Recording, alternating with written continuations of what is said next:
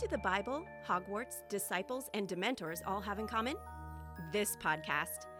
Welcome to the Gospel According to Harry Potter, a podcast for Potterheads, Jesus freaks, and everyone in between. My name is Ashley, and together we'll examine the entire Harry Potter series, chapter by chapter, through a biblical lens, looking for insights into Harry Potter from a Christian worldview and insights into real life from a wizarding worldview. So grab your favorite Harry Potter book, your go to Bible translation, and maybe a mug of warm butterbeer, and get ready to explore the wizarding world like never before.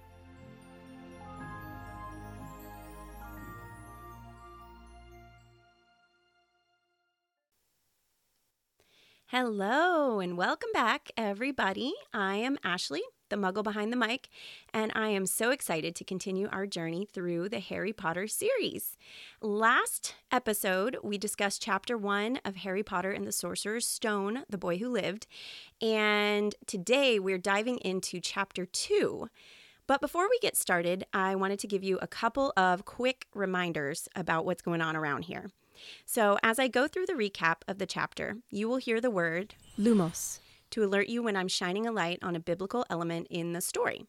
I'll do my best to avoid any major Harry Potter series spoilers, but if you're following along, um, I am going to be summarizing everything that happens in chapter two of Harry Potter and the Sorcerer's Stone. So make sure that you've read the chapter before listening if you want to avoid any spoilers from this particular part of the story. Again, this is a really great opportunity to read Harry Potter for the first time. Or if you're like me and you love to reread it, then I welcome you to uh, go back through the series with me in this new and fun way.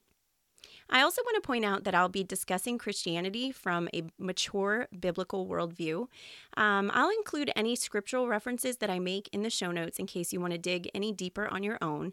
And if you have any questions about anything I discussed today, feel free to DM me on Instagram at Gospel According to Harry Potter, and I'll be happy to answer them. Also, make sure you head over to Instagram to vote for your Hogwarts house for the monthly House Cup Championship. On my page, you will find a pinned House Cup post with the current House Champs banner displayed on it. And all you have to do is like and comment on that post with your house and be sure to tag your housemates too so they can do the same. As a brand new podcast, I also really appreciate you following and leaving a friendly review if you like what you hear. And please, please share this podcast with any other Potterheads or Jesus freaks out there who you think might want to read along with us. Without further ado, let's dive into Harry Potter and the Sorcerer's Stone by J.K. Rowling, Chapter 2 The Vanishing Glass.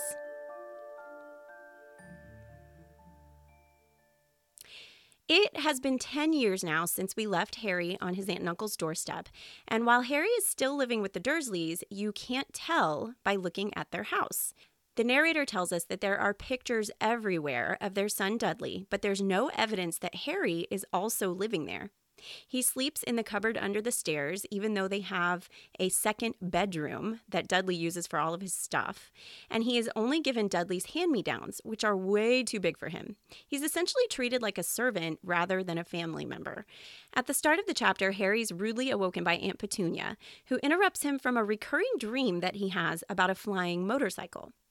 Uh, this is important. It's going to come into play later. We know something Harry doesn't, which is that this motorcycle was real. If you recall from chapter one, this is how Hagrid brought him to number four Privet Drive in the first place. But Harry just thinks that this is this weird dream that he has over and over. Petunia commands him to cook breakfast and to make it perfect because it is Dudley's birthday. As the narrator describes Harry's appearance, that he's small and scrawny, and he's made even more pitiful looking by the too big clothes that he's forced to wear. His lightning scar is mentioned. Uh, the book says that Harry has asked his aunt about this scar before, and she says it's from the car crash that killed his parents. And then she yells at him to not ask questions. Lumos. Asking questions.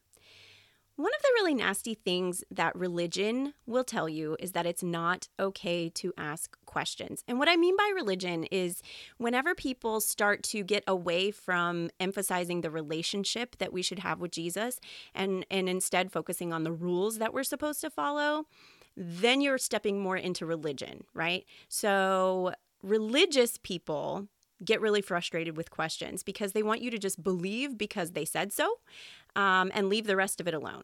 And that's the attitude that Petunia takes towards Harry. And it's that same attitude that some people unfortunately receive when they try to ask questions about God or questions about faith or questions about Christianity. And let me tell you right now, my friends, that is not God's heart. In the Bible, in James chapter 1 verse 5, it says, "If any of you lacks wisdom, let him ask God who gives generously to all without reproach, and it will be given to him." This is one of God's amazing promises this fact that we can ask Him for wisdom and He'll give it to us without reproach. Notice that the verse says He will give wisdom generously. What does that mean? Well, that means in abundance. There's not some quota that God is waiting for you to meet where it's like, okay, you've asked enough questions, no more. It also says that He will give generously to all, which means that His wisdom is available to anybody who asks for it. You don't have to be, you know, a, a rock star Christian. You don't have to be the one who goes to church every day and sits in the front pew. You don't have to be the one who has scripture memorized or who reads your Bible for an hour a day every day. God is is making this offer to anybody who wants to ask him questions. It's available to all of us. And I think that's important because religious people will often make you feel like you have to kind of earn the right to approach God and ask him these questions. And that's just not true. The Bible's clearly saying that he will give wisdom generously to all who ask. And finally, remember that it said without reproach. And that means that he's not mad at you or annoyed with you for asking these questions. In fact, throughout scripture, we see examples of God's people asking a lot of questions. In the Old Testament, we see Abraham and Moses, King David, Job, Jeremiah, and Isaiah. These people all had a lot of questions for God and really tough questions for God. And God answered these questions eagerly and honestly. And then later in the New Testament Gospels, we see that Jesus' disciples asked a ton of questions, and he was always patient with them, although often he would ask a rhetorical question in return to get them to think. And this is a teaching tactic that I too use with my own students. As a teacher, which is what Jesus ultimately was during his ministry, um, they actually would call him rabbi, which means teacher. I can tell you that when I'm teaching, I am never angry when students ask questions because it means that they're paying attention. It means that they're actually trying to learn and engaging with me. And I think that God has the same heart for us when we bring our questions and even our doubts to Him. If we're asking questions, it means that we're engaged. It means we're paying attention. It means we're trying to wrap our heads around the concept of loving and serving an almighty God. He loves that. He loves that. I love that as a teacher. And so God loves that too. And I think people are only against questions when they have something to hide. Much like Petunia, who we know is hiding uh, the truth about Harry's past from him. But God has nothing to hide. He wants you to know him, He's inviting you to know him more. That door is always open, so feel free to ask many, many questions. Nox. After a close call in which Dudley nearly throws a tantrum over having only 37 birthday presents, the phone rings and Petunia is upset to hear that Mrs. Figg, the old lady who usually babysits Harry, can't keep him today, and so he will have to accompany the Dursleys to the zoo. So the Dursleys are really upset about this, but Harry is so excited. He usually doesn't get to go anywhere fun. But before they leave, Uncle Vernon pulls him aside to warn him about, quote, any funny business, unquote. The narrator explains that weird things seem to happen around Harry a lot. Petunia gave him a horrible haircut once, and the next day it had all grown back. She tried to force him to wear an ugly old sweater of Dudley's, and it kept shrinking until it wouldn't fit. It's like no matter how hard the Dursleys try to force Harry into their idea of what normal is, it's obvious that he just doesn't belong.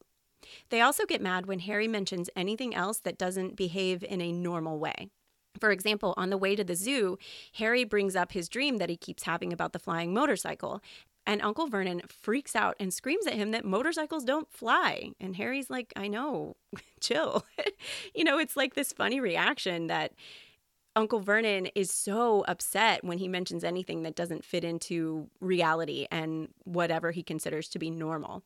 The narrator mentions that the Dursleys almost act as if Harry might get, quote, dangerous ideas, unquote, from things like dreams and even from cartoons. This is just another way that they show hatred for anything that doesn't belong. Lumos. I don't belong here. In John chapter 15, verses 18 and 19, Jesus says, If the world hates you, be aware that it hated me first. If you belong to the world, the world would love you as its own. However, because you do not belong to the world, but I chose you out of the world, for this reason the world hates you. I think these verses really beautifully coincide with Harry's life in the muggle world. He doesn't belong there, and he doesn't even know why at this point, but he feels that he doesn't fit in. See, we know that he was made to be part of a different world, and so there's always going to be this feeling of otherness when he's with the Dursleys. And he's not the only one who senses it. The Muggles mistreat him because they sense it too, and they fear it. The Dursleys do whatever they can to, quote, stamp it out of him, unquote, and he just keeps feeling like something is missing. It's the same sometimes when we're living as a follower of Christ. I say follower because you can be a fan of Jesus and still fit in perfectly with the world. And there are lots and lots of fans out there who like the idea of Jesus and think he was a really great guy, but don't go so far as to actually follow him and act like him and behave like him. But when you really start following him, it means that you're going to live differently and not always fit into the world around you. And unfortunately, people might hate you for it. In fact, Jesus says that they're going to. It's what he's warning us about in these verses from John's gospel. But I think it's so comforting to know that Jesus really understands this. He gets us. We'll probably talk about this a lot in this podcast because it's it's just so amazing that we serve a God who really understands us. Guys, he knows what it's like to not fit in, and he knows what it's like to be hated for being different. And this is exactly what we see with poor Harry. You know, the Dursleys don't hate him for any other reason besides the fact that he's different. His family was different, and there's something about him that they can't stand. Whenever we're not accepted because we're Christians, it's not really us that are hated, but Jesus. This is what he's telling us in scripture that the world hated him first, and unfortunately, we are feeling the aftershock of it. Likewise, Harry feels the hatred the Dursleys and other people have toward the magical world, even when he doesn't yet know that he's part of it. He doesn't belong to the muggle world, and so it hates him. And I don't belong to the secular world, and so sometimes it hates me. But I want us to pause and think about what we know is coming for Harry spoiler alert, he's a wizard. so we know that there's this amazing new life waiting for him in the wizarding world. And sometimes I have to remind myself of what's coming for me too. I have heaven to look forward to, I have an eternity with Jesus to look forward to. And so we have that in common with Harry. We don't belong here, but there's so much better waiting ahead. Nox. At the zoo, Harry is having a great day. Even though the Dursleys clearly don't want him there, he's so used to this. And th- this is actually something that's really sad that we see um, from his upbringing with the Dursleys is that it doesn't really bother him that they hate him so much. He's just happy to be out of the house. And he even gets to have a popsicle. He gets to finish Dudley's unwanted ice cream. I mean, this is a really great day for Harry. But unfortunately, things start to go kind of sideways when they get to the reptile exhibit. Harry notices a large snake and it seems to notice him as well. And he asks it a few questions, and the snake seems to actually understand him. It uses its tail to point at the sign and explains where it came from. But when Dudley's friend sees this, he calls Dudley over, and he punches Harry out of the way, knocking him to the floor. Suddenly, the glass over the snake's tank vanishes, and the snake escapes, snapping at Dudley's heels playfully as it goes. Well, later on, Harry gets into huge trouble for this, even though he can't explain how the glass vanished any more than the muggles can. And, you know, again, we know that the the Dursleys know Harry's background, they know who his parents are. So it's interesting to think about from their point of view. They probably feel like Harry did it on purpose. So I will say, I can kind of understand their reaction. Um, Harry doesn't know that he's a wizard yet, but they do. They know that he probably is going to have magic in his blood. And so I will say, if if we if we want to show a little compassion for the Dursleys, we can here because it it kind of looks bad, right? You set a big snake on my son, but poor Harry has no idea what's going on. And so he is locked in his cupboard without supper, which is not okay. He lays there and he thinks about his only memory of how he got his scar, which is a flash of bright green light. And Harry figures it must have been from the car crash that his aunt told him about. He's really sad about the fact that he has no other family but the Dursleys. And he thinks about how he's even hated at school because no one wants to get on Dudley's bad side. And Dudley hates Harry, so everyone else hates Harry. But he does think about how sometimes he gets the feeling that strangers out in public seem to recognize him. And weirder still, these strangers seem to like him. Lumos. Recognized by strangers. In Harry Potter, we see that wizards are often recognizable because of their funny clothes, or in Harry's case, by a lightning shaped scar on his forehead. Well, this idea got me thinking how can you recognize a Christian? And unfortunately, the more I thought about it, I started to get a little bit uncomfortable. This is actually a really tough question for me to think about. So, in the Gospel of John, chapter 13, verses 34 and 35, Jesus says, A new command I give you Love one another. As I have loved you, so you must love one another. By this, everyone will know that you are my disciples, if you love one another. So, according to Jesus, Christians should be recognizable by our love.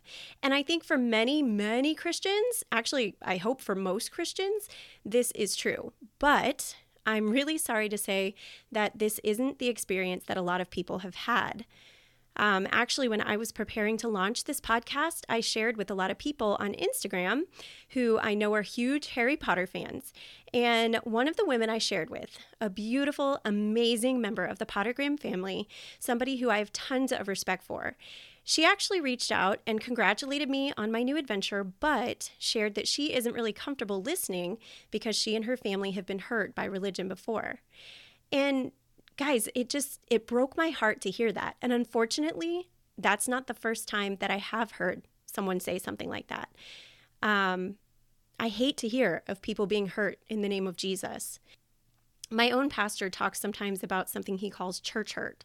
And that's when people are so badly hurt by Christians that they eventually stop going to church and sometimes are put off altogether from Jesus.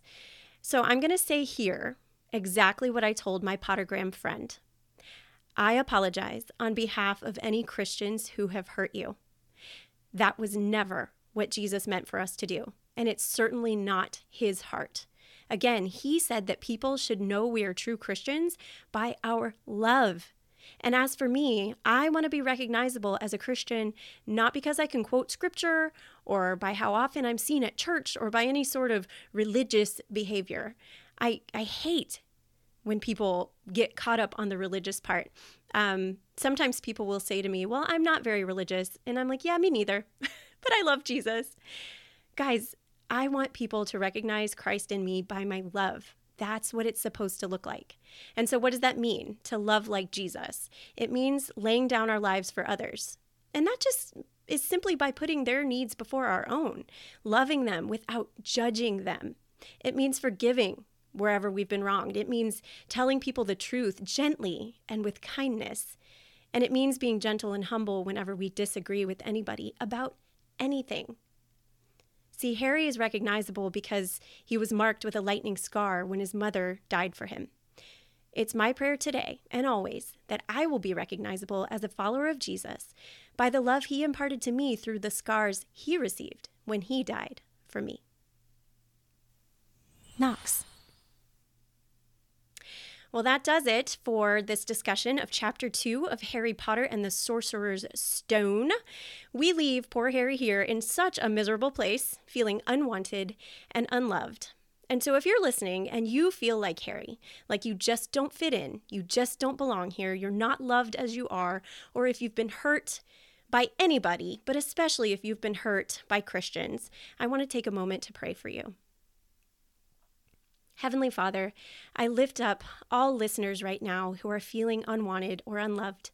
Jesus, you know exactly what it feels like to be cast out. You know what it feels like to be hated, to be judged. Jesus, I thank you so much for loving us enough to die for us. I thank you that your invitation is open to everybody. It's not an exclusive club that leaves anybody out. God, I thank you that you see us all equal that you love us all equally and that we all can fit in with you. Thank you for loving us, Lord. And I pray right now for anybody listening who doesn't know or recognize your love, that they would feel it in this moment. In the name of Jesus. Amen. Next episode, we're going to dive into chapter three, the letters from no one, and I'm really excited about this episode. So I hope that you will tune in with me. Uh, any millennials out there, like me, who have ever you know, lamented the fact that we never got our Hogwarts letter. Guys, I have some really good news for you. I have what some might call almost too good to be true news. And so I can't wait to share it with you. So make sure that you tune in for our next episode. Make sure you're following the show so that you'll know when episode three goes live, because I promise you do not want to miss it. Don't forget, you can also earn house points for the monthly House Cup competition on Instagram. Uh, head on over there, follow me at Gospel According to Harry Potter. Make sure you uh, comment your house on the pinned House Cup Challenge post. Tag any of your housemates so they can do the same. And that's also where you can DM me, reach out to me if you have any questions or conversation. I would love to hear from you. And if you like what you hear, please leave a friendly review and share this podcast with any other Potterheads and Jesus freaks who you think might enjoy as well. Until next time, stay close to Jesus and don't let the muggles get you down. Bye.